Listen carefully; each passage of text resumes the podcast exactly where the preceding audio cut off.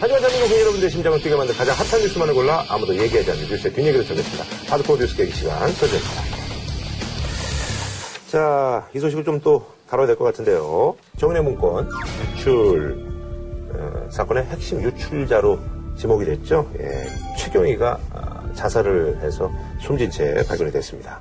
간략하게 말하면 음, 그렇습니다. 문건이 일단 유출이 됐잖아요. 네네. 이른바 정윤회 전 실장이 이 비선으로 국정에 네. 개입했던 문건이 있었는데 그 문건이 누가 유출한 거냐? 네네. 처음에는 이제 박경정이 유출했다는 네네. 얘기가 나오다가 좀 지나서는 그 정보분실에 본인이 이제 라면 박스에 뭐 자주. 이렇게 출력한 걸 갖다 놨는데 몇 사람이 그걸 복사해서 유출이 됐다. 음, 그게 검찰의 주장이죠, 그게. 그렇죠. 예. 그 두 사람 중에 한 분이 이제 최경이고 한 분이 한경인가요? 그 한경이가 그분은 이제 복사를 했다는 거고, 네. 이제 최경이가 이분이 이제 밖에다 두 이제. 유출시켰다. 그러니까 예. 서로 두 분이 이제 선후배 관계 모양인데 음. 이분이 이제 유출자로 지목이 돼서 영장이 청구가 됐어요. 두 네. 사람이. 근데 영장 실질 심사를 했는데 영장이 기각됐고 음. 그러다가 이제 유서를 남기고 억울하다. 음. 아, 왜 나를 이렇게 희생양으로 모느냐 이런 취지의 유서를 남기고 이제 자살한 거죠. 영장이 기각된 이유는 뭐 이제 구체적으로 좀 설명해 주신다면? 본인은 유출을 안 했다고 주장을 하니까 네. 어, 유출을 근데 유출했다는 게 증거가 없다는 거죠, 구체적인. 구체적인 증거가 정황만? 나오려면 네. 그걸 받은 세계일보 기자가 와가지고 누구한테 받았다 이게 음. 나와야 되는데 보통 이제 기자들은 그 취재원을 공개를 안 하는 게 원칙이잖아요. 음. 그러니까 아마 그 세계일보 기자를 불러다 물어봐도 답이 안 나올 걸로 보니까 최경희가 유출했다 이렇게 이제 검찰은 파악을 한 모양인데 음. 법원 입장에선 그냥 그것만 가지고 영장을 내주기에는 조금 석연치가 않으니까 음. 일단 기각을 했겠죠. 그러니까 검찰은 또, 기- 또 청구한다고 하고 있으니 최경희 입장에서는 차라리 한 번에 구속이 돼버리면 그 긴장이 그냥 확 풀려버립니다. 보통 피의자 심정에서. 그죠, 아예 그냥 뭐 체념을 하고 이제 네. 뭐 대응 논리를 예, 세운다든지. 뭐 세- 세운다든지 이렇게 되는데 구속이 안 되었는데 또 영장 청구한다 그러면 스트레스가 정말 가중이 돼가지고 아하. 보통 그런 상황에서 극단적 선택을 하는 경우들이 많아요. 아 근데 이건 어. 이 문제는 구속될 거냐 말 거냐라는 그런 초조감 때문에 음. 예, 자살했다라고까지 아직 보기는 좀 어렵고요. 본인이 유서에서 억울하다 이렇게. 얘기했기 예, 유소 내용은 이제 또 억울하고 이제 네, 가족들한테 그러니까. 미안하다는 거죠. 유서의 주장을 들어보면 검찰이 무리하게 이제 정해놓고 음. 딱 전체 속된 말 우리말로 왁구를 정해놓고 네네. 맞추기식 몰아갔다? 짜맞추기식 수사를 했다. 거기에 대한 항변인 거죠. 음. 근데 이제 뭐 검찰 같은 경우는 이런 뭐 비극적인 일이 발생하고 나서 하는 얘기가 강압적인 수사는 뭐 없었다 라고 하는데 정윤혜 씨하고의 어떤 그 조사에서 약간 좀 형평성에 좀 문제가 있었던 게 아니냐는 그런 얘기도 좀 있습니다. 검찰에서 뭐 강압적인 수사라고 하는 것이 되게 이제 피의자들은 다 강압적으로 느껴요. 그렇겠죠. 네, 네. 뭐 조금만 세게 얘기하면 당연히 강압적이라고 느끼지. 뭐 이렇습니까? 아니요. 이랬습니까? 아니요. 그렇게 조사를 하진 않으니까요. 최근에 무슨 자료를 보니까 검찰 수사를 받다가 숨진 어, 피의자나 참고인이 5년간 55명이래요. 네. 평균 한 해한 10명 정도는 네네. 조사받다가 이제 극단적인 선택을 하는 분이 있다는 얘기잖아요. 근데 그와 별개로 좀 억울하다고, 그러니까 좀 차별을 받았다고 느낄 만한 대목은 있어요. 정윤혜 씨는 검찰에 출두할 때 우리가 통상적으로 이제 참고인이나 피의자들이 들어가는 문을 안 통하고 검찰 직원이나 장애인들이 통하는 문을 네네. 통해서 들어갔다는 거 아니에요? 근데 그거는 과거에 문재인 의원이나 또 원세훈 전 국정원장 이런 분들도 그 문을 못 쓰게 일반인들이 들어갈 수 있게끔 하는 문을 쓰게 하고 이 사람은 특별히 이렇게 했으니 세간에는 그렇게 보거든요. 실세인지 아닌지 긴가민가 했는데 진짜 조사 받는 거 보니까 실세 맞다. 아무나 그런 대접 안 해주잖아요. 굉장히 예외적인 대접을 해줬고 조사받는 뭐 4층하고 11층인가요? 검찰에 그것도 다 취재 기자도 못 들어오게 막아줬고 그거 보니까 실세 맞네. 이렇게 생각하는 사람들도 있거든요. 네. 그렇게 보면 정말 열심히 일했다고 생각하는 본인이 경찰이 억울하게 당하고 저런 사람은 대접받는다. 문제 있다고 보는 거고 요새 보면 역대로 경찰이 이렇게 힘없는 조직인지 처음 알았다는 거 아니에요. 정말 실감했다 내가. 힘없는 조직이라는 걸 실감했다는 거 아니에요. 그러니까 경찰이 희생양으로 만들어지는 구도다라는 게 이 사람의 얘기인 것이고 또 하나 이 사람이 얘기한 것 중에 주목할 만한 사실은 청와대 언급을 했어요. 청와대 민정비서관실 언급을 하면서 자기 이제 동생 아끼는 동생 한경희를 네. 말하는 것 같아요. 문서는 이제 복사했다고 하는 사람. 그렇죠. 예. 나라도 어, 그런 음, 제안을 받았으면 흔들렸을 거다. 네 마음 이해한다. 그리고 사랑한다는 말을 세 번이나 네 번 썼어요. 그러니까 이게 뭐냐? 그러면 청와대 민정에서 상당히 뭔가 딜을 하자 그랬을 거란 얘기예요. 이 부분에 대해서 청와대는 그런 거 없다라고 잡아떼고 있습니다만 유서에 이런 얘기를 적혀 있다 그러면 이 부분도 수사를 해야 돼요. 상당히 의미 있는 부분이거든요. 한경위는 민정수석실 직원이 자신에게 자백을 해라. 그러면 기소는 하지 않겠다는 입장을 전달했다고 전했습니다. 한경위는 이날 명확한 대답을 하지 않으면서 사실상 제안을 거부한 것 같은 모양새가 됐다고 전했습니다. 문건 핵심 유출자로 지목된 의원이 지금 자살한 상황이고, 근데 세계일보 입장에서는 이거를 안 밝혀주잖아요. 안 밝히겠죠. 밝힐 수 없죠. 네. 미국의 워터게이트 사건 났을 때 뭐 밝히라 이런 얘기도 했었고 뉴욕타임스가 펜타곤 페이퍼를 공개했을 때 밝히라 그랬는데 안 밝혔거든요. 네, 근데 워터게이트는 나중에 FBI 부국장이라는 사람이 나중에 본인이 얘기를 했잖아요. 자기가 딥스롯이다 라고 시인했거든요. 그러니까 기자는 이거는 절대로 안 밝히는 게 불문율이죠. 그게 이제 법적으로 보장이 된 건가요? 아니요, 법적으로 보장된, 보장된 건건 아니죠. 법적으로 보장된 권리는 아닙니다. 기자가 스스로 그냥 지키는 건데 그거를 근데 근데 검찰에서도 이해를 아니 용인을 해주는 거예요? 아니 용인 안 하죠. 아. 네, 용인 안 하고 그 그렇거나 어쨌건 사실관계를 밝혀가지고 압박을 하든지 할 텐데 근데 사실 아니 근데 이 사람이 몰래 빼낸 게 아니고 네. 누가 와서 건네준 걸 받아서 취재 보도했는데 그걸 시비 걸 수는 없죠. 아니 그러니까 어차피 지금 명예훼손이 문제니까 이거 문건 유출의 공범이라고 보기는 좀 아니 어렵고요. 기자가 네. 뭐저 청와대 문건이라는 게 확인된 걸 기사화 시켰는데 그거를 뭐 시비 걸기는 저는 어렵다고 봐요. 그게 지금 논란의 대상인데요. 음. 과연 이제 검찰이 그 세계일보를 명예훼손으로 기소할 수 있겠느냐 없겠느냐 지금 이게 이제 그 법리적인 문제가 있는데요. 좀 엄격하게 보는 어쨌든 근데 입장에서는 작성한 거를 청와대가 작성한 게 네, 맞잖아요. 청와대 문건이 맞, 맞다는 건 확인이 됐으니까 음. 청와대 문건을 그대로 보도했다는 것 자체만으로는 즉 그 명예훼손으로 처벌하기가 좀 어려울 것 같은데요. 문제는 세계일보가 그 이후로 계속 후속 보도를 냈는데요. 누군가가 하여간 그 자리에 직접 있었다는 내용이 계속 보도가 됐는데 지금 보면 뭐 13시 모임에 직접 참석한 사람 은 아무도 없는 거 아니에요. 그러니까 그 뒤에 후속 보도들이 제가 볼 때는 조금 문제가 있을 것 같아가지고 결과적으로는 어, 명예훼손으로 기소를 하지 않을까 저는 그렇게 보는데 지금 말씀하시는 것처럼 청와대 문건만 가지고 그냥 보도를 했다면 그거를 처벌하기는 좀 어려울 것 같아요. 근데 그거 그 관련된 보도가 부합하지 않는다 그래서 그러면 대개 정치인들에 대한 뭐 기사는 되게 그런 거 아니에요? 사실 확인 뭐 제대로 안 되고 뭐 이렇다 저렇다 그냥 막 써버리잖아.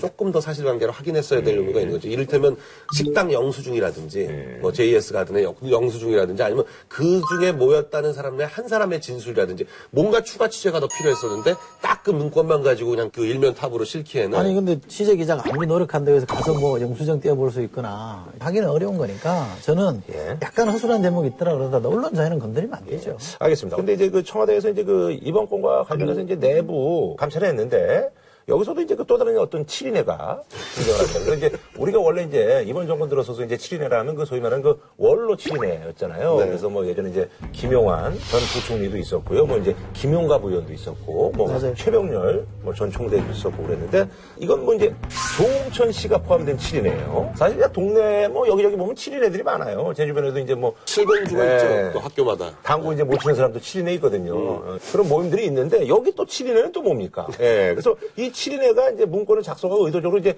유출을 했다라고 이제 내부 감찰 결과를 내놨어요. 예. 조응천 전 공직기강 비서관을 중심으로 해서요.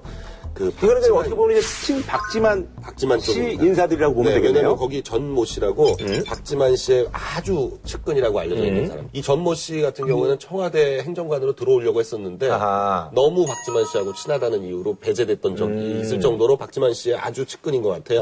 그 전 모 씨가 있고 그리고 지금 현재 청와대 들어와 있다가 이제 그만둔 최모 행정관하고 오모 행정관이 있고요. 그, 그 밑으로 이제 고 모 씨죠. 그전 국정원 간부 그리고 대검 수사관 박 모 씨가 있고 언론사 간부 김모 씨 이렇게 해서 일곱 명인데 이게 7인회라는 건데 문제는 이 7인회가 서로 잘 모른대요. 그 말이 안 돼. 어쩌나 여기는 저기 문고리 3인방에서 그런데 여기는 이제 핵심 4인방인데 네. 그 이거는 네. 이제 일방적인 주장인 것 같고요. 네. 그 십상시라는 게 실체가 있느냐 이런 얘기가 있잖아요. 또 모임은 둘째치고 십상시라는 게 과연 있느냐. 네. 또 문고리 3인방이 그 그야말로 하나의 일심동체냐, 3인방이. 그렇지 않다는 주장도 있거든요. 음, 각자 이해관계에 따라 좀 3인방 다르다. 사이에서 아. 음. 약간 알력이 있다라는 주장도 있고. 또 십상시는 사실은 대선 때부터 나왔던 얘기예요. 네. 여의도 바다에서는 파다했던 얘기니까 그래도 뭐 쓸 수 있는 용어라고 치지만 갑자기 7인회는 뭐 각조가 어. 난데없이 만들어낸 거죠. 이게 청와대가 이렇게 플레이하면 안 되죠. 그 원조 7인회 분들이 기분 나빠하지 않을까요? 그 7인회 지금 뭐 거의 와야 됐다는 거 아니에요? 예. 이게 흐름을 잘 보시면 정윤회와 박지만의 싸움으로 가야 대통령이 좀 여기에 당사자로 풀려나요. 대통령은 아하. 어, 어, 모르고 있는 사이에 박지만과 정윤회가 싸웠다. 음. 이렇게 해야 대통령이 보호가 되는 측면이 있거든요.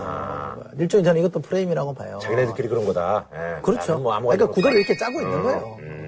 아니, 그러니까 그 박근영 씨가 음. TV조선에 예, 이제 장성민 데 네, 나왔더라고요. 거기 나와가지고 이제 여러 가지 얘기를 했는데 근데 정윤호 씨가 실세인가 보다 그런 얘기를 하시더라고. 그중에 그중에 그 얘기를 뭘 했냐면 그러니까 불장난한 사람이 누군지 뭐 밝혀져야 된다 그렇게 얘기하는데 엄청난 불장난을 누가 했는지 또그 불장난을 춤춘 사람들이 누군지 다 밝혀지리라고 생각합니다. 뭐 지금 불장난한 사람을 사실상 박지만 씨로 지목하고 얘기한 거 아니냐 그런 얘기를 하니까 실세라는 소리를 듣는 거다 그 말을 했는데 아 박근영 씨도 그렇게 생각하고 있구나 피는 예. 피보다 진한 물이 물도 있더라. 물도 있더라는 말을 박지만 씨가 했다는 거를 또 그 그날도 또 그 얘기를 하더라고요. 이 정윤회 씨가 중앙일보 인터뷰하면서 이렇게 해서 이제는 사냥개 안 하고 진돗개가 되겠다 이렇게 얘기를 했잖아요. 며칠 뒤에 대통령이 청와대 실세는 진돗개다 그랬거든요. 그 진돗개가 그 진돗개인가? 잘 생각해 보세요. 그걸 또 연결을 시키네요. 아니 그 실제로 연결시키는 얘기들이 있어요. 시중에. 근데 그 박지만 회장이 그 경로했다는 게 박지만 회장과 관련된 무슨 뭐 여러 가지 내용들이 있다 하면서 이제 거기에는 뭐 서영이 변호사, 네, 박지만 부인. 문건이, 회장이 문건이 지금 세 종류인데, 부인, 네. 예, 정윤혜 씨 관련 문건이 있는 거고요. 박지만 회장 관련 문건이 있는 거고, 가장 최근에 튀어나온 건 이제 서양이 그 변호사 관련 문건, 이렇게 세 종류가 있다. 서양이 변호사 관련해 가지고는 뭐 개별 사건들 수임 경위라든지 뭐 여러 가지 내용들이 있다는 걸로 알려져 있고요. 박지만 회장도 이제 주변 사람들과의 뭐 누구 누구를 만난다더라, 뭐 이렇게 동양 보고 비슷한 내용의 그런 문건들이 상당수가 존재한다는 거니까 공직기강 비서관실이라는 데서 하는 일 중에 하나가 친인척 관리거든요. 그 부분에 대해서 이제 그 박지만 회장이 올해 5월에 청와대 쪽에다가 강력히 항의를 하고 검찰 조사라든지 이런 걸 뭐 얘기를 했는데 그때는 뭐 유야무야 뭐 넘어갔다는 그런 얘기가 있어요? 그 문건들을 보니 음. 본인도 지금 미행을 당하고 있다 고 계속 주장을 했거든요. 작년 연말부터 이 청와대 문건을 받아보니 박지만 회장은 거의 그걸 정윤회 씨라고 이제 확신하고 있는 것 같은데 정윤회가 모든 걸 꾸미고 있구나 이렇게 지금 생각을 하고 박지만 회장 입장에서는 그걸 누구한테 얘기했어요? 박지만 회장은 지금 그 대통령 당선 이후에 한 번도 청와대를 못 들어갔다는 거거든요. 그러니 대통령께 직접 얘기하고 싶지만 얘기는 할 통로가 없으니 얘기할 대상이 제가 볼 땐 제일 편했던 게 조홍천 비서관이었던 것 같아요. 저는 음, 조금 다르게 볼 수 있는 게요. 어, 그 누구한테 컴플레인을 항의를 했겠느냐? 저는 김기춘 실장일 수 있을 것 같아요. 왜냐하면 대- 아버지가 대통령이었잖아요. 그러면 청와대가 어떻게 굴러가는지는 누구보다도 잘 아는 사람이에요. 그러면 이런 정도 건은 어, 이 비서관, 공직기관 비서관 정도가 아니라 비서실장한테 얘기를 해서 조치를 하게 해줬어야 된다고 생각해서 아마 저 비서실장한테 얘기했을 거라고 봐요. 추정컨대. 그러는데 김기춘 비서실장이 안 움직였다. 아무것도 안 해줬다. 라는 것 때문에 이제 섭섭함이 있다. 이런 얘기들이 좀 흘러나왔거든요. 아니 근데 저기 우리가 이제 상식적으로 생각했을 때는 이렇게 이제 뭐 답답한 일이 있고 그러면 누나한테 이제 직접 전화를 하는 것도 뭐 나쁘지 않을 것 같은데. 근데 박근혜 대통령 핸드폰 번호는요. 음. 예전에 한나라당 대표 뭐 새누리당 비대위원장 그 시절에도 박근혜 대통령 핸드폰 번호를 아는 사람이 없었어요. 아이 그거는 뭐 이제 저기고요. 동료 의원들이고 이제 뭐 당직자들이고 아, 동생이잖아요, 친동생. 그러니까 번호를 그 계속 바꾼다고 알려져 있어요. 음. 근데 만약에 이제 전화를 걸었는데 네. 이 번호는 뭐 이렇게 네. 이렇게 될 수 있었던 거예요? 이제 대통령 되고 바꾸지는 않겠죠. 대통령이 됐는데 뭐 핸드폰을 바꿀 것 같지는 않고. 직접 얘기를 못 했다는 얘기는 추론 큰데 예, 박지원 회장이 누나 전화번호를 모른다는 얘기죠. 네, 모르는 거예요. 안 알려줬다는 얘기입니다. 안 알려줬다는 얘기고 아마 그거는 박지원 회장만 모르고 있, 느냐 거의 대부분이 모를 수 있을 거예요. 제가 볼 때는. 아는 사람이 거의 없을 겁니다. 왜냐하면 그건 뭐 항상 수행이 따라다니니까 공식 채널은 그렇게 움직이면 그렇죠, 되는 그렇죠. 거니까 그래서 전화번호를 모른다는 얘기고 또 다르게 말씀드리면 대통령이 박지원 회장이 혹시라도 이러저러한데 개입할까 봐 괜히 경계를 많이 했다. 징후를 보면 그런 느낌을 많이 굉장히 경계를 거죠. 많이 하는 것 아, 같아요. 그렇죠. 네. 그래서 되게 이제 이런 건이 터지면 흔히 친국이라 그러잖아요. 왕이 직접 나서서 이렇게 따져보는 거, 신문하는 걸 친국이라 그러는데 박지만 회장 부르고 어, 정윤회 실장 불러서 둘다 앉혀놓고 질- 친국하면 되거든요. 야 미행 당했다는데 무슨 얘기야? 대통령이 삼자 대면을 한다고요? 아 그럼 아 그렇게 해야 돼. 그렇게 옛날, 해야지. 옛날에 왕들이 그렇게 아, 그렇게 그렇게 하지 않으면 네. 제가 청와대에 있을 때 온노비 사건이라는 게 터졌습니다. 어. 당시에 네. 청와대 들어가서 온노비 사건이 터졌는데 청와대 정무수석하고 비서실장 부인이 관련돼 있었어요. 나중에는 다 무죄가 나왔습니다만 팩트 파인딩은 사실관계를 우선 알아야 대응이 되는데 사실관계 파악이 안 돼요. 음. 그렇잖아요. 지금 이 문제는 대통령이 분명하게 사실관계를 정리 안 해주면 아무도 책임 있게 이걸 정리를 못 해주거든요. 이렇다 저렇다 가닥을 못 타요. 옛날에 왕도요, 왕들도, 조선시대 왕들도, 뭐, 중전 그쪽, 인척 이런 쪽이 관련되는 경우가 많거든요. 네. 그런 경우엔 친구 원래 외척들이 외척들이 이게 외척 경계 대상이죠. 외척이 외척이 하여간 항상 관련되기가 쉽거든요. 그러니까 외척이든지 아니면 자기 왕족 이쪽이든지 그렇게 관련이 되는 경우엔 친국을 해가지고 그, 그 결론을 내려줘야지 안 그러면 밑에서 결론을 낼 수가 아니, 없어요. 그- 두 분의 의견은 그렇다는 아니, 얘기죠. 옛날에- 아, 여기서 이제 두 분이 이제 공통적으로 이제 의견을 본 거네요. 우리 계속 의견 일치를 보고 아, 있어요. 의견 일치 보고 있어요? 아, 아, 그러네, 한 30분 동안. 저희가 얘기하면 수긍하고. 아하. 여기가 삼자 대면하기엔 딱 좋은 세트. 저희 세트가 삼자 대면하기엔 아주 딱 좋은 세트니까. 우리 둘이 예. 안 나오고 그 두 사람이 나오면 되는데. 어, 저도 빠져있죠? 아니, 예. 직접, 아, 제가 무슨 권한이 있으니까. 그러니까 저도 빠지고 두 분도 빠지시고 삼자 내면 세트로는 여기가 제일 좋으니까 괜찮네요. 말씀을, 말씀을 드리는 걸로. 예. 사실 이번 사건이 사실 이제 비선 시세 의혹이라는 게 국민들이 어떻게 보면 이제 더 궁금해하는 건데 이게 이제 문건 유출로 지금 이렇게 포커스가 이렇게 맞춰지잖아요. 물론 이제 문건 유출을 하고 난 다음에 뭐 비선 시세 의혹으로 뭐 갈 수도 있겠습니다만. 예. 앞으로 이 사건과 관련돼서 어떤 예상이 가능합니까? 그 예상은 지난번에 우리 했잖아요. 문건 유출은 있었다. 그 누군가는 이제 색출해서 이제 지목을 하겠죠. 음. 어, 그러나 국정 개입, 국정농단은 없었다. 음. 이렇게 나오겠죠. 음. 대통령이 내린 가이드라인에서 지금 안 벗어나고 있잖아요. 음. 자, 한준호 평좀 부탁드리겠습니다. 저는 이 사건을 음. 너무 뭐 복잡하고 뭐가 뭔지 잘 몰라갖고 22,020사건으로 불렀으면 좋겠어요. 네, 무슨 얘기예요? 그러니까 저, 맨 처음에 만만해가 등장했거든요. 만 더하기 만하면 2만이잖아요. 어, 만만해, 만만해, 그렇죠. 네, 만만해가 저기 박지만, 그리고 네. 만 많이 등장했으니까 만만해. 2만, 2만이고요. 거기에 3인방이 등장해서 3 더하고 어. 십상시가 등장해서 10을 더한 다음에요. 또 천천회가 등장했어요. 천천히는 뭐야? 박관천하고 종천? 종천 해가지고 천천, 2천 더하고 어. 맨 마지막에 지금 7인에 등장했으니까 다 합치면 22,020이에요. 네, 22,020사건입니다. 어, 집에서 그거나 생각했구나. 어, 아니, 그나저나 근데 저기 청와대 입장에서는 지금 보니까 그 지지율이 계속 떨어지고 있더라고요. 그래서 그 약간 좀 심각한 그런 상황이 아닌가. 하는. 30%대 이제 거의 접어든 것 같아요. 리얼미터 조사는 30%대로 들어갔어요. 네. 박근혜 대통령이 진짜 좀 나서셔서 뭐, 그렇게 좀 진언하는 분들 주변에 계신가요? 진언할 수 얼굴을 봐야 진언을. 하죠. 네. 진언할 수 있는 아니, 주변에 이제 뭐, 김기춘 비서실장이나 뭐 이런 분들이. 아니 근데 대통령이 이미 가이드라인을 그렇게 정했는데 뭐 음. 정윤회 씨에 대해서는 이 오래전에 내 곁을 떠난 사람이다 아. 이렇게 딱 결론을 내려버렸는데요. 뭐. 그거 한 번도 본 적 없다.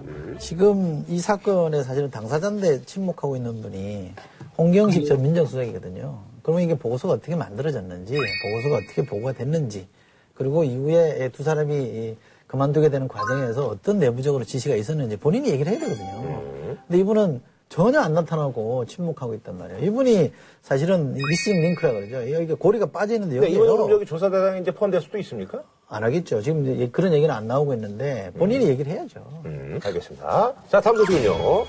야, 저희가 이제 지난주에, 사실 월요일 날 녹화했을 때 이제 이 사건이 막 이제 올라오기 시작했었죠. 네. 예, 이중 사이에 정말 이 사건이 너무나 커졌습니다. 국제적으로, 망신거리, 국격에 정말 커다란 손상을 준, 예, 저는 견과류의 그 위력이 이렇게 대단한 줄 몰랐습니다. 바로, 근데 저희는 약간 억울한 게 음. 제가 월요일 날 녹화를 하고 목요일 날 나가기 음. 때문에 이거 일부러 한다는 게 아니에요. 네, 일부러 안 다뤘다고 또 뭐 댓글에 어, 달리고 아, 막 그거. 그래요. 아, 저희가 뭐 안 다루는 거 전혀 없어요. 어쨌든 말이죠. 조현아 대한항공 전 부사장의 땅콩 리턴. 이 여론의 분노는 아, 사그라들지 않고 있습니다. 그래서 이번에 준비한 주제는요. 갑질. 어디까지 해봤니? 부재. 봉지를 깐 땅콩인가? 안 깐 땅콩인가? 마카다미아인가? 입니다. 정확하게 얘기하면 이제 견과류에서 땅콩은 아니고 이제 마카다미아. 사실 이제 그 땅콩은 이제 일반석에서 이제 제공이 되는 건데요. 어쨌거나 요번에 저기 그 마카다미아 업계가 아주 그 조연한 특수를 누리고 있습니다. 요번에 그 저기 지마켓에서 네. 이거 광고를 보니까 긴말은 않겠다, 그 어, 땅콩. 음, 그러니까 긴말 않겠다 그 땅콩 사실은 마카다미아 이것도 우리 먹다 하나 내려도 모르는 마카다미아 넣었죠. 이게 먹다 하나 쫓겨나도 모르는 일이 내려둬가지고. 어쨌든 그래서 지금 이게 일파만파입니다. 예. 제가 아는 분이요. 사업자 이제 두바이를 갔대요. 네. 두바이 갔는데 그 바이어들이 다 이 땅콩 얘기를 한다고. 아주 뭐 해외에서도 무슨 대서특필인가 봐요. 예, 이거 말도 안 되는 거잖아요. CNN의 그 제일 유명한 그 앵커 음. 그 사람도 이 얘기를 한참 하고 앉았더라고요. 네. 네, 그래서 굉장히 하여간 비판적으로 얘기하더라고요. 그러니까요. ridiculous. And tonight we're adding the nutty airline executive. Now allow me to explain. A woman named Heather Cho, Korean Air's vice president for cabin service, Ms. Cho was affronted in a way that's really quite unimaginable. Truly appalling, if you ask me. Now brace yourselves. I hope you can handle this. She was served macadamia nuts in a bag instead of on a plate. I'm serious. I'm not making this up. 이 뉴스를 접하고서 이번 생각은 어떠셨어요? 두 가지 생각이 들었어요. 뭐 우선 하나만 이제 드셔보실래요? 이게 1등석에서 주는 거예요? 1등석 안 타봐가지고. 그냥 싣고는 가는데 원래 서빙하는 건 아닌데 조현아 부사장한테 특별히 서비스로 제공을 하려고 했는데 그러다가 이제 이렇게 됐다는 건데 두 가지 생각이 드는데 첫째는 대한항공이 사실은 맛있네, 이거. 이런 쪽으로 이런 고급이에요. 그 사내 문화가 좀 이게 원래. 코알라가 먹는 거야. 아 얘기 좀 하게. 코알라 먹는 거야? 진짜 코알라가요? 코알라가 먹는 거야. 안 해. 아, 이렇게, 예. 나도 먹어. 말씀하세요. 이게 에, 세계일보에 처음 보도가 됐어요. 크게 썼는데. 아, 세계가 요즘 아주 뭐 대단하네. 그랬는데 그래서 저는 이른바 갑질을 하고 폐악질 한 거 아니에요. 네. 그러면 이제 본인이 사과하고 뭐 이렇게 어느 정도 정리할 줄 알았는데 계속 커가는 거예요, 이게. 계속 생각 이상을 막 커가니까 아, 정윤의 거를 듣기 위해서 자꾸 키우고 있구나.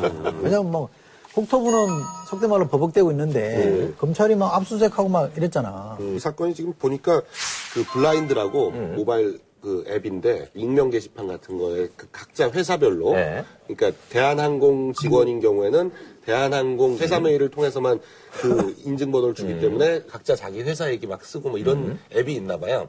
이제 그 앱에 계속 이 얘기가 뜨면서부터 8일날 이제 보도가 처음 되기 시작한 건데 그래가지고 대한항공에서는 12월 9일자로 이 앱을 쓰지 말라고 또 통제를 했다 그러더라고요. 네네. 이 사안을 보면 일단은 하여간 그 대한항공이 굉장히 위기 관리 능력이 떨어진다라는 게 저도 네. 많이 느꼈어요. 네, 그걸 굉장히 많이 느낀 게 이 일을 점점 키우는 방식으로 진척이 된 거, 돼간 것 같아요. 그러니까 처음에 사실 호미로 막았어도 충분히 될. 것 같은 일을 지금 가래로도 못 막는 상황이 됐거든요. 학창 시절부터 해가지고 이렇게 탄연가 이렇게 이제 겪으면서 느낀 건데 선생님이 야 너 잘못했으니까 뺨 따기 돼 이러면 차라리 아예 엎드려서 엉덩이를 내미는 게또 선생님 입장에서는 좀 화가 덜 나는 거죠. 사실 선생님들도 옛날에 이렇게 때릴 때 그 때리고 화나는 게 왜 그러냐면 피하고 막 피하고 막 이래서. 사실은 시계 풀는 것까지 가는 거거든요. 그러니까 진짜로 아예 이거 알고 선생님 제가 잘못했습니다. 그런 것처럼 진짜 너무 대응이라는 아, 대응이 좀 저는 좀 대응이라는 건 내가 잘못했다고 아. 생각해낼 때 대응이 나오는 거지. 잘못했다고 생각 안 하는데 어떻게 대응이 나와요. 정윤회 사건과 이 사건은 동전의 양면이에요. 거기는 대통령이 손을 그어버리니까 사실관계가 정리가 안 되잖아요. 대응하는 팀들이 무슨 답답할 수밖에 없어요. 여기도 오너 일 가니까 물어볼 수는 없잖아요. 무슨 일이 있었습니까? 얘기했다 뭐 날라올 수 있으니까 말도 못하는 거 아니에요. 그러니까 사무장 책임으로 적당히 정리해서 이렇게 넘어갑시다라고 한 거야. 직원들이 할 수 있는 건 그 정도 수위였어요. 저는 이 두 사건이 그 쌍둥이처럼 비슷한 사건이라고 봐요.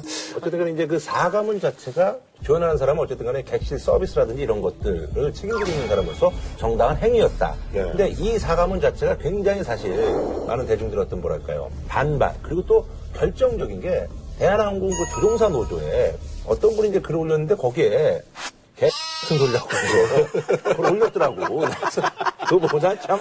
음. 대한항공에서 발표한 사과문에 대해서 노조, 맞아. 노조에서 뭐. 네, 한줄 한 줄씩 반박을 했어요. 한 줄 한 줄씩 반박했는데 사무장을 하기시킨 이유는 최고 서비스와 안전을 추구해야 할 사무장이 담당 부사장의 지적에도 불구하고 규정과 절차를 무시했다는 점. 이렇게 이제 사과문에 돼 있으니까 본인이 담당한 비행기에 탑승한 담당 부사장에게 서비스 아이템에는 없지만 기내 탑재된 마카데미아를 제공한 것이 최고의 서비스와 안전을 위배한 거냐. 사과 사는 고객에게 귤 하나 드셔보시라고 하는 과일 가게 점원은 그 가게의 안전과 서비스를 추구하지 않은 것인가. 어디서 개 같은 소리 하고. 근데 사실 그 조종사 노조가 아무래도 좀 파워가 좀 센가 봐요.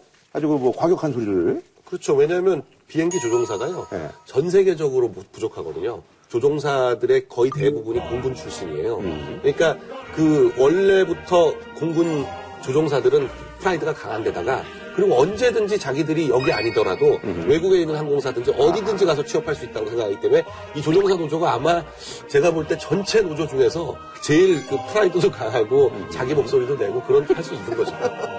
그러니까 이제 그 조종사들이 이렇게 뭐 이렇게 취재 내용에서 얘기한 거나 이런 거 들어보면 VIP 이제 이 회사에서는 VIP가 이제 오너일가 되잖아요.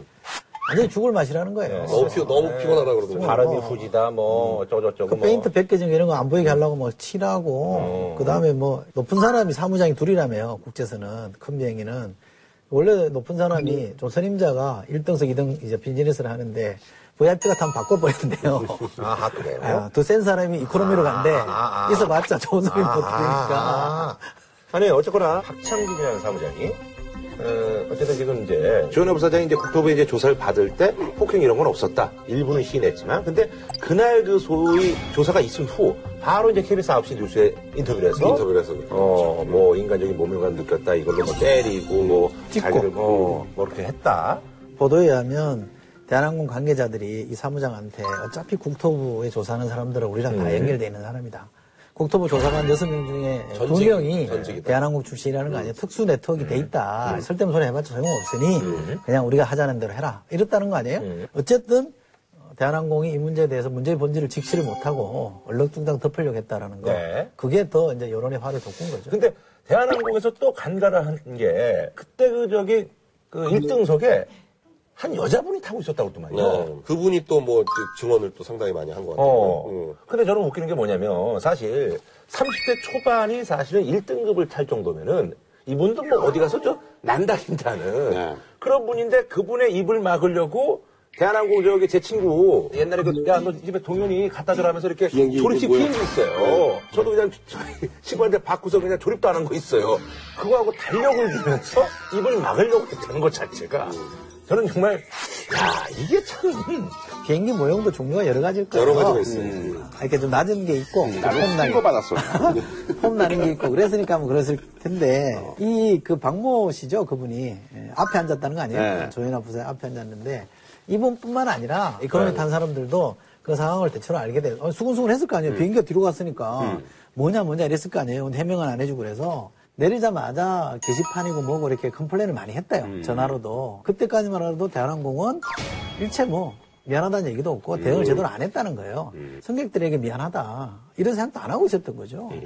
우리가 사실 이제 이코노미 이제 비즈니스 저도 이제 그 퍼스트 클래스는 못 탔습니다. 근데 그리고 의자가 있잖아요. 그게 이제 저기요 400짜리야. 우리가 앉는 게 조그만 거 다리 저린 거 있잖아요. 네. 그리고 저기 이제 그 비즈니스 체에 눕는 거 5천짜리구만. 의자 하나에 오. 아, 좌석. 어. 그리고 이제 퍼스트 클래스가 2억 5천짜리예요. 의자 하나에. 제가 지난 토요일입니다. 토요일 목욕탕을 갔는데 분이 서로 이제 빨가벗고 있는 거예요. 이런데 와서 설전에 혹시 이철이 맞다 그랬더니 내가 땅콩 그룹에 다닌다. 아 그래요. 어, 어. 나 땅콩 그룹에 오세요. 한번 뭔 얘기하라 그랬어 내가. 좀 먹어본다니나. 아, 요즘 마음고생이 심하겠네요. 그랬더니 줄줄줄줄 나오는데 이 양반이 요지는 딱 이거예요. 터질게 터졌다. 아유, 그 양반은 원래 뭐, 원래 성격 대단하고 삼남매가 다 그렇습니다 그러더라고. 그러니까 조양호 회장은 또 성질이 이렇게 싸납지 않다고 그러더라고요. 근데 엄마가 조양호 회장의 부인이 또 그렇게 뭐 강굴이래요. 성격이 뭐 대단하다 그러고 이 양반이 하는 얘기는 우리 그룹에 가면 세 종류가 있습니다. 거예요. 상노비, 중노비, 개노비 아하. 딱 정해져 있대. 여기에서 가끔 예외가 나타나는 게 집사. 음. 이래서 이, 이 우리 회사는요, 이 그룹 전체 문화가 다 그렇게 돼 있다는 거예요.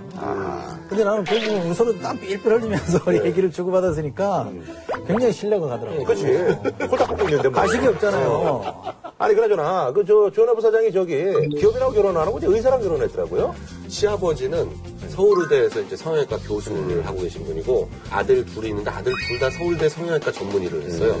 그래가지고 서울의대 쪽에서 굉장히 유명한 집안인데 경기 초등학교 동창, 동기 동창인 친구하고 이제 뭐 30대 후반에 결혼했으니까 결혼이 좀 늦었는데 잘 압니다. 저는 그 친구를 잘 아는데 누구야? 그 남편 어 잘하는데 어때요? 남편 되게 괜찮죠. 어. 잘생기고 똑똑하고 뭐 그리고 그런. 그 남편 네. 같은 경우도 참 요즘 아주 그냥 그러니까 굉장히 우울하죠 지금 어. 이 상황이. 그 저기 이제 옛날에 그래서 뭐 이제 박모 회장님께서 저기 충북 이제 기내에서 난동 부려가지고 네, 네. 기내 난동 부리고 이런 거 자체가 이제 그때는 벌금만 되잖아요. 500이 네. 아니라 집행유예까지 같이 네. 나왔어요. 그러니까 항공안전 및 보안에 관한 법률이라는 법에요. 기존에 있는 죄들인데 항공기 내에서 하면 더 가중 처벌하게 그렇죠. 그렇게 네. 돼 있는 거예요. 그래서 훨씬 형량이 세고요. 네. 근데 이제 위계나 위력이 있었느냐 여부가 조금 애매하긴 하겠죠. 음. 그러니까 단순히 그 부사장으로서 내리게 해라라고 하는 게 위계나 위력이냐 여- 뭐 여부가 거 약간? 뭐 뭉덩이 들고 내리라고 그래요? 뭐 폭행, 어떻게. 폭행, 협박 뭐 이런 게 좀 있어야지 위계나 위력인데요. 지위를 이용한 거는 아니 위력이지. 그 기장이 근데 그 뭐하러 빽하겠어요? 그렇죠. 그냥 했을 리는 없죠. 어, 그러니까. 그러니까 이제 그걸, 그걸 해석하는 게 조금 애매해서 제가 볼 때는 직무집행 방해는 확실히 되는 것 같아요. 그 왜냐면 승무원들 업무라든지 사무장 업무라든지 음. 그렇죠. 그걸 다 방해했으니까 직무집행 방해에는 해당할 것 같은데 검찰에서 조사, 그 조현아 부사장을 조사를 한다는 걸 보면 그 여론의 추이가 중요할 것 같아요. 여론이 만약 계속 이렇게 안 좋게 가면 국토부 조사에 의하면 조현아 부사장이 술 먹었다는 거 아니에요? 와인을 마셨다고 본인이 인정했다는 거죠. 술 먹었다고 하니까 사실은 기장 한 패도 험하게 했을 수는 있겠죠. 워낙 기세 등등하니까. 어, 저는 기장이 뭐 그렇게 큰 책임을 져야 될. 그냥 만약 기장이 못 내립니다라고 버텼으면 그 사람은 오자마자 잘렸을 거 아니에요. 그잖아요. 그럼 위력에 의한 거죠. 근데 이제 사실 이제 스스로 이제 음, 드러나는 게 전 직원들 어떤 그 카카오톡을 검열하고 네. 뭐 이런 그런 행태들도 사실은 이제 굉장히 큰 문제가 되고 있습니다. 그러니까 이게 대한항공만의 문제는 아니고요. 네. 조사를 해보니까 우리나라 주요 15개 그룹, 이제 재벌 3세가 28명이 지금 음. 네. 있다는 겁니다. 근데 평균 28.1세에 음. 입사를 해서 31.2세에 임원이 된답니다. 음. 그러니까 임원 되는데 3.1년 걸리는 거죠. 잠시 와서 얼굴 익히고 올라가라 이런 얘기니까 이게 잘하는 사람인지 못하는 사람인지 모르는 거예요. 음. 아들이면 딸이면 무조건 이제 임원이 되는 거니까 또 이 사람 3세들은 되게 어릴 때부터 옛날 용어로 하면 도련님 도련님 이러면서 극존칭 대접을 받았을 거 아니에요. 2세대는 그래도 아버지랑 같이 음. 회사를 만들어 오는 과정에서 여러 가지 우여곡절을 겪으니까 2세는 그렇게까지 문제되는 사람이 많지 않아요. 근데 오히려 경영력에 떨어져서 회사가 망하는 경우는 있어요. 그죠 옛날에 그래서 뭐 진로도 그렇고 뭐 고하 네, 그런 데들이 이제 아이를 이런 그때 데. 와장창 예. 망했잖아요. 근데 3세들은 태어날 때부터 금수저를 물고 태어나는 거예요. 그렇죠 그렇죠. 이세 같은 경우 약간 은수저를 물었다가 아니 처음에는 안, 그냥 안문 사람들이 그래, 안문 많아요. 네, 안 물고 태어났다가 어, 나중에 이제 뭐 네. 잘 되면서 그렇게 예, 되는 예, 경우가 많이 많죠. 있죠. 예, 그런 경우가 그렇죠. 많아요. 이쯤 되면 저는 회사 경영권은 아들이라고 해서 세습하지 말고 실력 있는 사람, 능력 있는 사람한테 물려주면 된다. 그. 월마트 그래서 월마트 그 저기 항상 그 10대 부자 하면은 그 저기 그 저기 월마트 그. 상속인들이 있잖아요. 네. 근데 그 사람들 경영이 이제 관여 안 하잖아요. 예. 자, 어쨌든 뭐한 줄로 평 좀 부탁드리겠습니다. 저는 이거 그 기사 관련해 가지고 댓글들을 보다가 이런 댓글을 봤는데 이것만 갑질인가 식당에서 아줌마에게 반말하고 마트 캐셔를 함부로 대하고 택배 기사를 개무시하고 다들 그렇게 살지 마라 조연아가 바로 너희들이다 이런 아하. 그러니까 그 우리 모두가 지금 스스로 갑질을 하고 있지 않은지에 대해서 좀 반성을 해봐야 되지 않을까 싶습니다. 네. 멋있게 나오는데? 오. 그 대한항공이 뭔지 아시죠? Excellent in Flight잖아요. X-Men in Flight라는 거야. X-우먼이지. 그러니까 결국은. 엑스맨이 있다고? 예, 그러니까 회사 완전히 이제 망가뜨린 사람이니까. 대한항공이 1년에 홍보비, 그러니까 CF, 뭐 PR 같은 걸 통해 가지고 5, 600억을 쓴다는데 이 사건 한 방으로 한 천억 원어치 날린 거 같아요. 천억이 뭐야. 한 5천억 정도 까먹은 거지. 그 호텔 날라가 버렸잖아요. 아니 그 아직 날아간 건 아닌데 거의 날라간 거지. 이제 이렇게 되면 그걸 허가를 해주겠냐 이거죠. 그, 그게 또 조현아 부사장 프로젝트 했다는 거지. 광화문 옆에 있는 호텔이요? 네. 그렇지. 그건 어려워지는 거죠.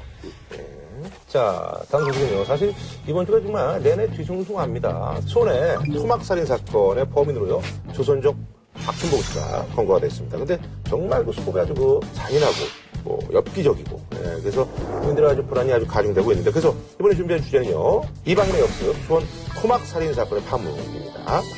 이제 그 이 뉴스를 이제 인터넷에서 접했는데 어, 처음에 보니까 진짜 너무 좀 끔찍해가지고 처음에 까만 봉지 안에서 어. 몸통이 발견되고 그리고 장기는 장기가. 없다고 네. 보니까 굉장히 깜짝 놀랐죠. 네.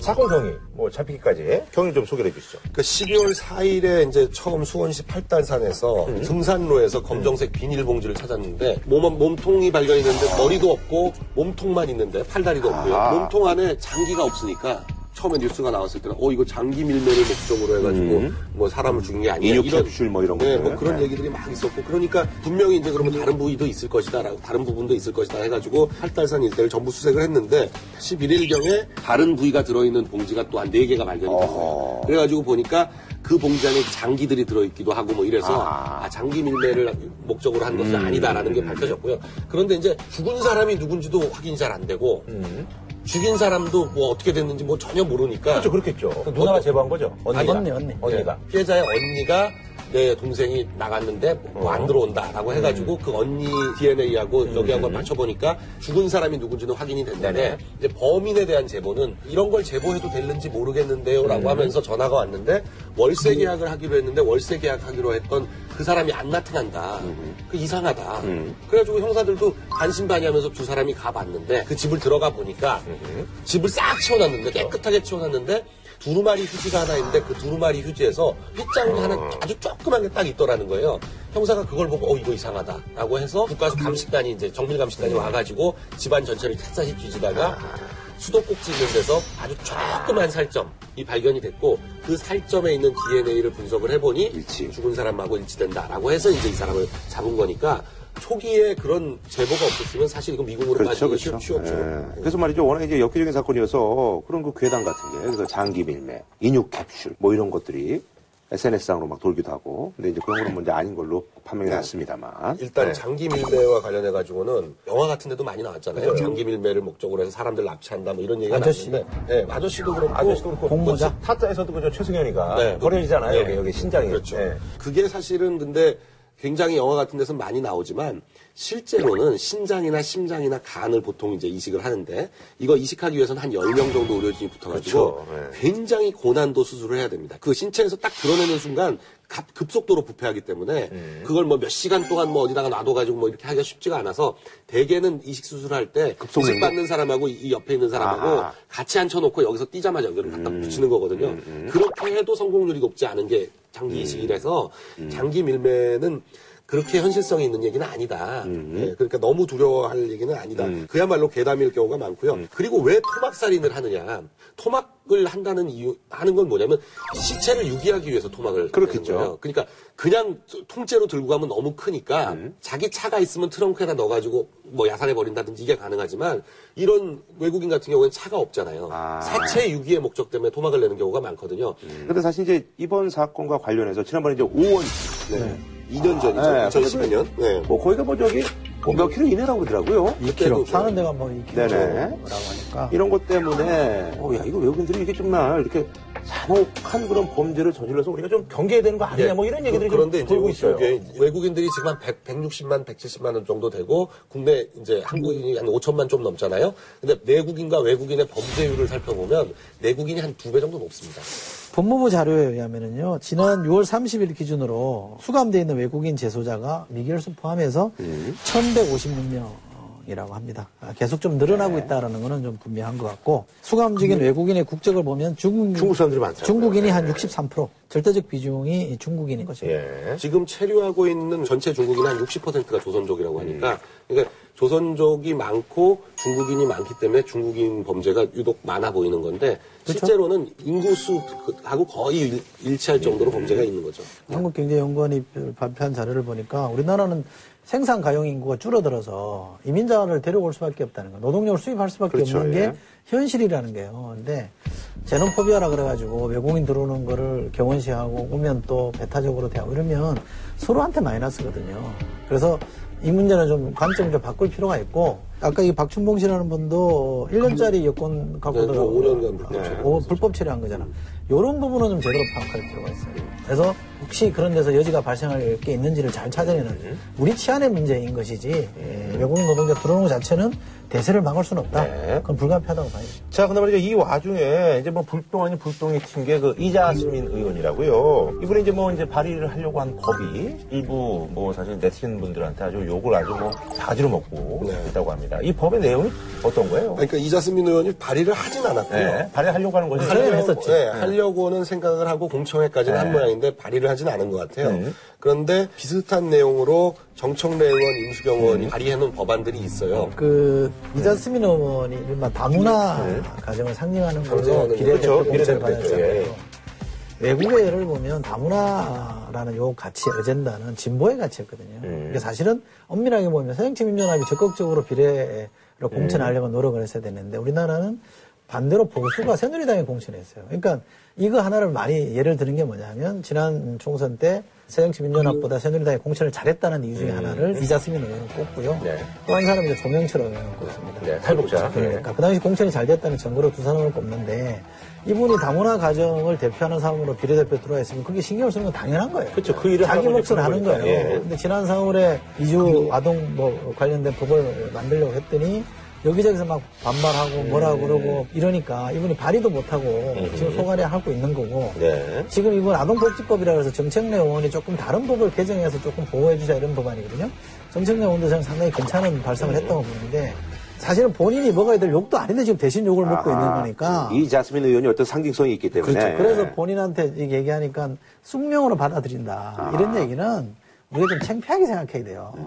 그러니까 이게 지금 뭐가 문제냐면 이주 아동이라고 표현하는 불법 체류하고 있는 과정에서 낳은 아이들이라든지 그렇죠. 국적도 없고 그렇다고 해가지고 뭐 외국인으로 등록도 제대로 안 돼 있어가지고 학교도 못 다니고 뭐 아무것도 못 하는 거예요. 네네네. 지금도 학교는 초중 고등학교는 교자 학교장의 그 재량. 재량에, 재량 에 의해서 받아주고는 있습니다 실제로. 근데 이거를 좀 더 법적으로. 보호하고 또 그리고 애만 있으면 뭐 하겠어요. 그 아버지나 어머니가 나가면 안 되니까. 예, 둘다 뭐 추방돼 가지고 애만 여기 남으면 안 되니까 그럴 경우에 학교를 다니는 동안에는 부모 중에 한 사람, 애를 양육할 의무가 있는 사람 중에 한 사람 정도는 추방 안 하고 끝까지 학교를 다닐 수 있도록 해주자라는 내용이 골자고요. 근데 이제 문제는 세금을 전혀 안 내는 거 아니에요. 불법 체류나 그렇죠. 뭐 외국인 같은 경우에 세금은 전혀 안 내면서 혜택만 받는 게 아니냐. 그래서 약간 이제 거부감들이 있는 아니 거죠. 그 관점은 있을 수 있죠. 그런데 네. 불법 체류자를 다 지금 파악을 못 하고 있잖아요. 못 잡아내는 거라고 파악을 하면 하면 불법 체류자가 아니죠. 그러니까. 못했으니까 불법 체류자. 이제 아이들이 이제 여기 있- 있단 말이에요. 근데 학교도 못 가고 혜택도 못 받고 있으면 어디로 가겠어요?